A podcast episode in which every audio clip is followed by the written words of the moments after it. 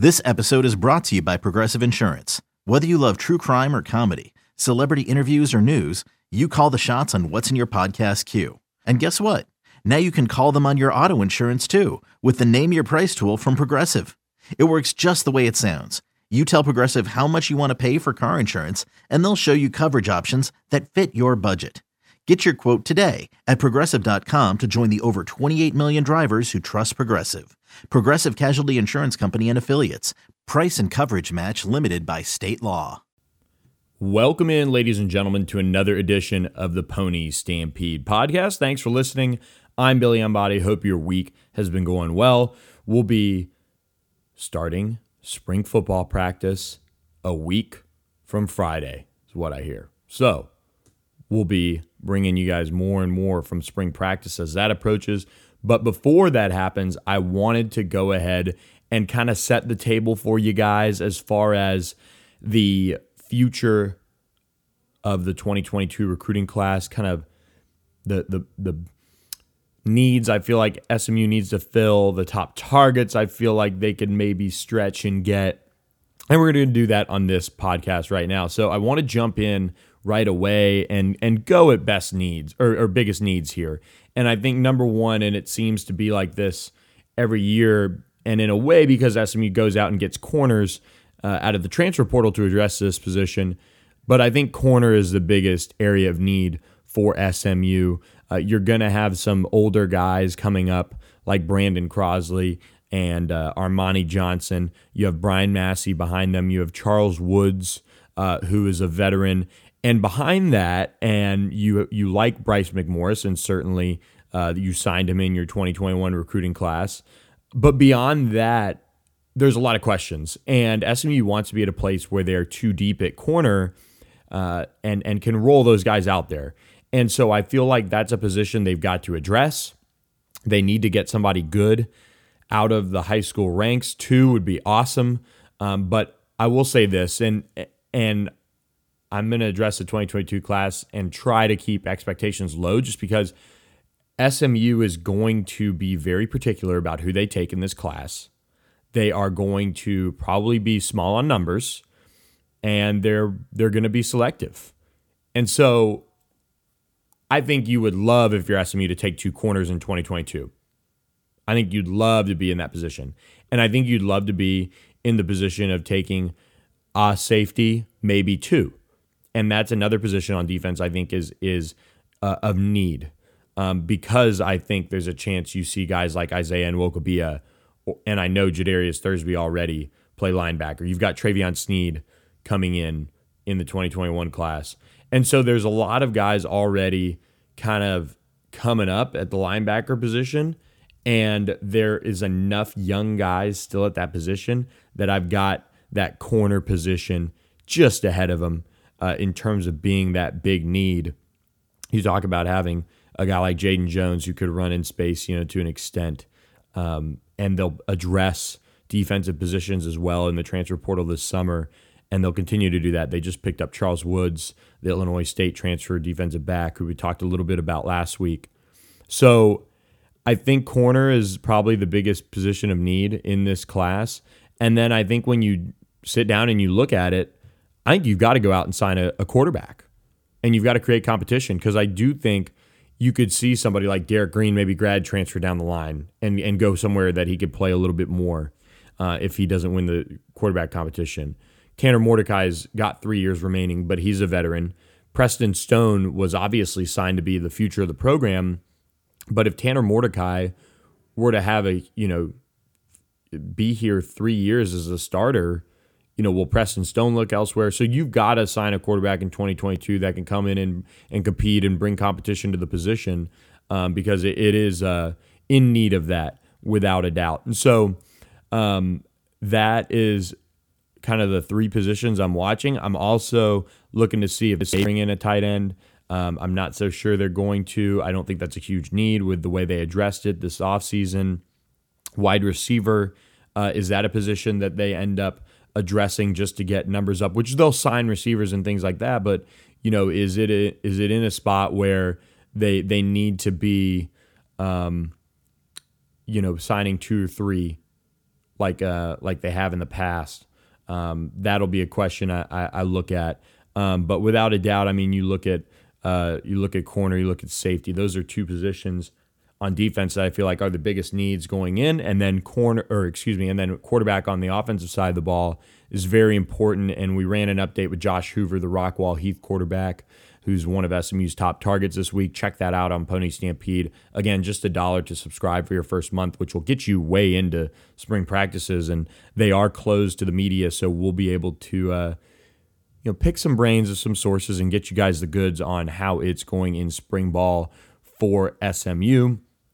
And I want to also uh, kind of run down some of the top targets, you know, in my mind that I, I think SMU is going after in a, in a big way. And I do uh, want to start with quarterback. And I think Josh Hoover, uh, who's out of Rockwall Heath, and Braden Locke out of Rockwall are the two top quarterback prospects for SMU right now. And I think when you look at them, you know, Braden Locke's had a lot of big time offers, uh, and and Josh Hoover uh, has some, uh, I think, more so Power Five offers really, uh, or, or, Power Five programs watching him more than anything.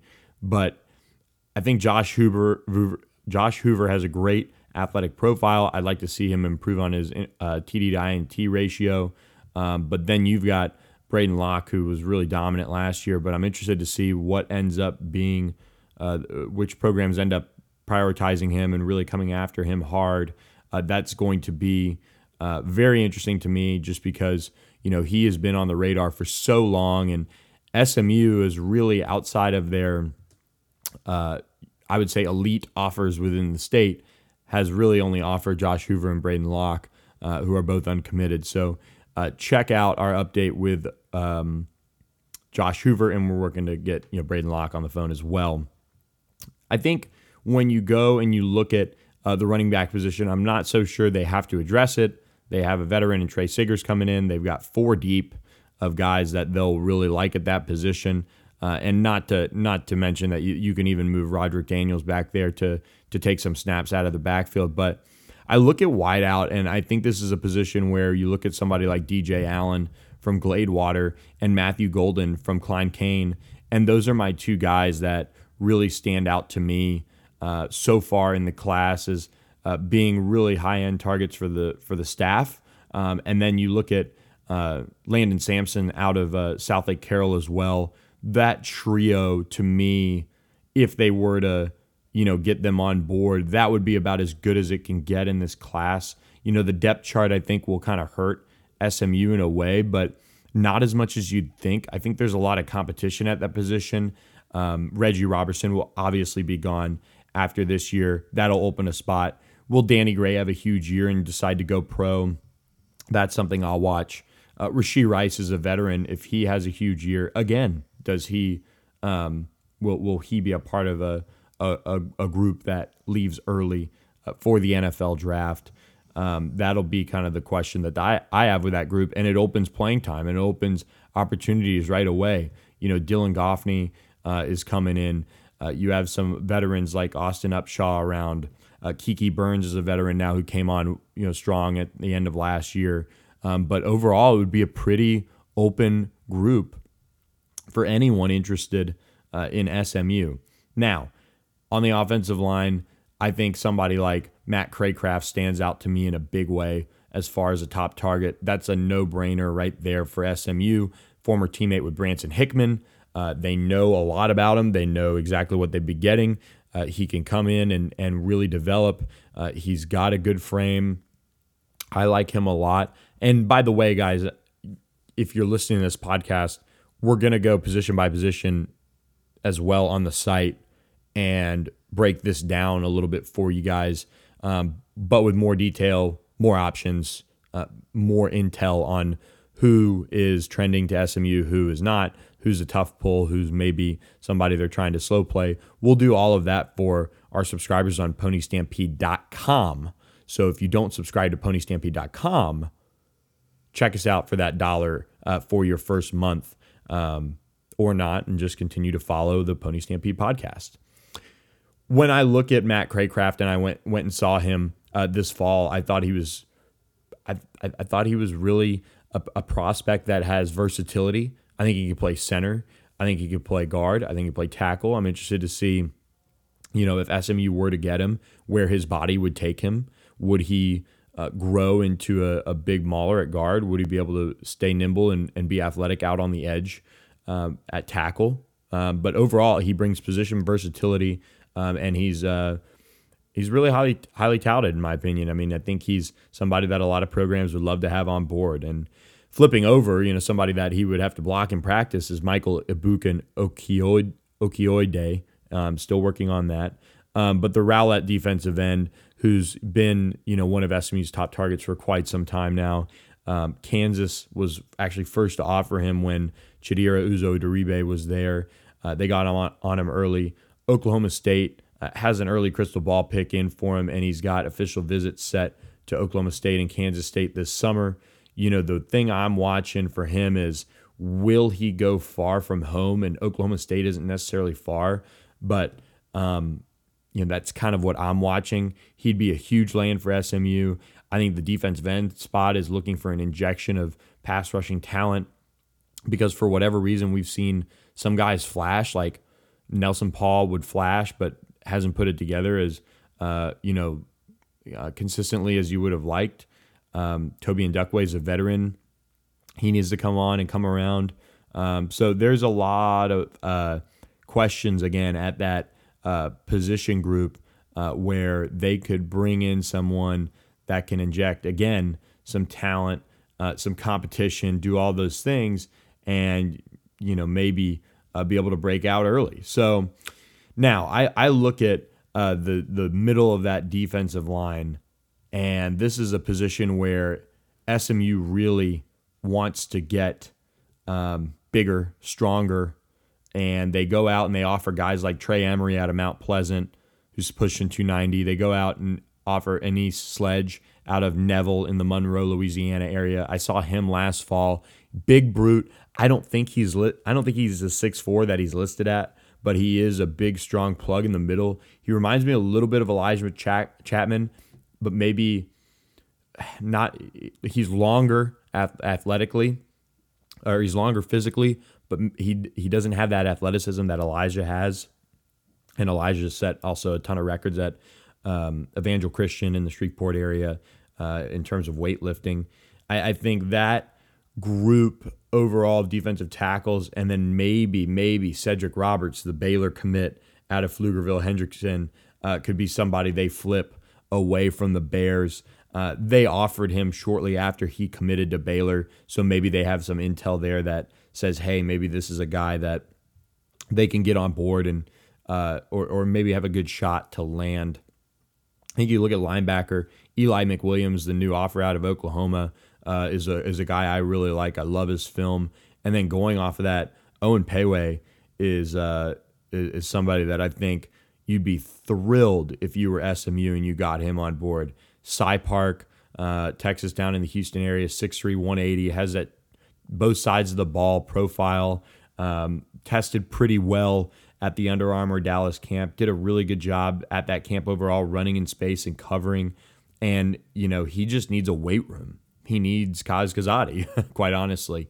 And he stopped by SMU's campus a few weeks back uh, to take it in and check it out um, as best he could without you know anyone around. And so I think um, you look at him and and and the um, uh, and and uh, McWilliams as as two guys that I really like at linebacker. Uh, and then I go down to corner, and Stefan McClure is going to have a really really uh, interesting cycle. He's on a lot of guys. He's got a lot of evals out there. Um, but I circle two guys in a way here uh, for you, and they're the guys that if I was SMU, I would be just thrilled to land. And one's Kyron Chambers out of South Oak Cliff, and the other's Anthony Davis out of Skyline. And I think SMU has a has a puncher's chance at both. And I, I met with Ant, uh, with Kyron Chambers, and who's one of the fastest players in the state, and just really pressed him. Hey, basically, do I need to waste my time coming out here or not? Uh, and he said, I can assure you, uh, you are good to get, continue to come out and cover me.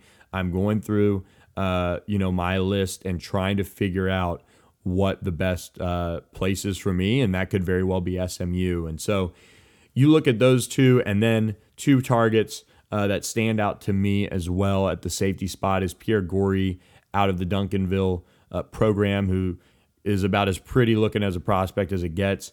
Uh, is an elite 100 meter guy, six foot 200. Um, just has that that athleticism that they need on the back end. I think more than ever at the position. And then Robert Fitzgerald, a new offer, again out of Dallas Jesuit, who really impressed at the Under Armour Dallas event. He was terrific. He was the best tester basically out of anyone, uh, and especially in his position group. Uh, he had a strong showing in coverage. Uh, I, that was kind of what SMU needed to see to go ahead and pull the trigger and and offer him. And I think that is going to be somebody that you know they really are on hard uh, now that they've jumped into the mix and they're kind of hoping that it's not too late. Jay Sean Davis is the final player that I'm going to highlight for you guys. He's out of Arkansas, Arkansas, um, the Arkadelphia uh, area as well, uh, and somebody that they're really high on and kind of got in there pretty early and early enough to uh, to make a splash with him. Uh, there, I think he's going to end up taking an official visit, and from there you see if you can get him on board. But uh, you know those guys so far are the ones that I'm circling, um, at least for SMU, as ones to really watch. Um, those are the top prospects for you guys. And again, we're going to go position by position on ponystampede.com, so don't miss that. Um, and it's going to be fun. It's going to be an interesting cycle to track. I think when you look at the official visits being set this summer, um, as the anticipation for the dead period ending nears, that'll be fun for us to finally get to see camps back on campus. All of those things, um, you know, are going to be exciting for us to get to do again because, quite honestly, we didn't get any of that, and so um, over the last year, and so this is going to be exciting for us to cover and we're looking forward to bringing you guys uh, that over the course of the uh, coming weeks and months as we maybe get back to normalcy here. So, um, with that, guys, that wraps up uh, really this edition of the podcast. I want to uh, quickly make note. We saw William Douglas enter the, NCAA transfer portal this week on the basketball front. Uh, SMU basketball now has five guys um, that are either in the portal or or going pro. You've got Darius McNeil in the portal. You've got Charles Smith IV in the portal, and William Douglas in the portal. And then you have Kendrick Davis, who uh, is is going pro, um, but hasn't signed with an agent. And then you have Feron Hunt, who has signed with an agent. So it'll be very interesting to see what happens over the course of these next few weeks. Who emerges as a target for SMU basketball because they have uh, quite a few roster spots to fill and certainly need um, to to bring in some talent. Um, so we'll continue to dig on kind of what's next for the SMU basketball roster. That's probably one of the biggest offseason questions, uh, obviously, but uh, that's one of the biggest questions I'm trying to figure out for you guys is what's next. What what is this going to look like? What is um, the overall outlook for next year going to be, and when when when will that dust settle? How quickly will we get those answers? Um, but as it stands, Tim Jankovich returning for another season. Uh, we reported that, um, you know, uh, right before the weekend. So, with that, guys, we're going to wrap up this edition of the podcast. Again, leave us a rating, leave us a review, and subscribe to the Pony Stampede podcast. Until next time, guys, we will catch you later. Thanks for listening and have a good one.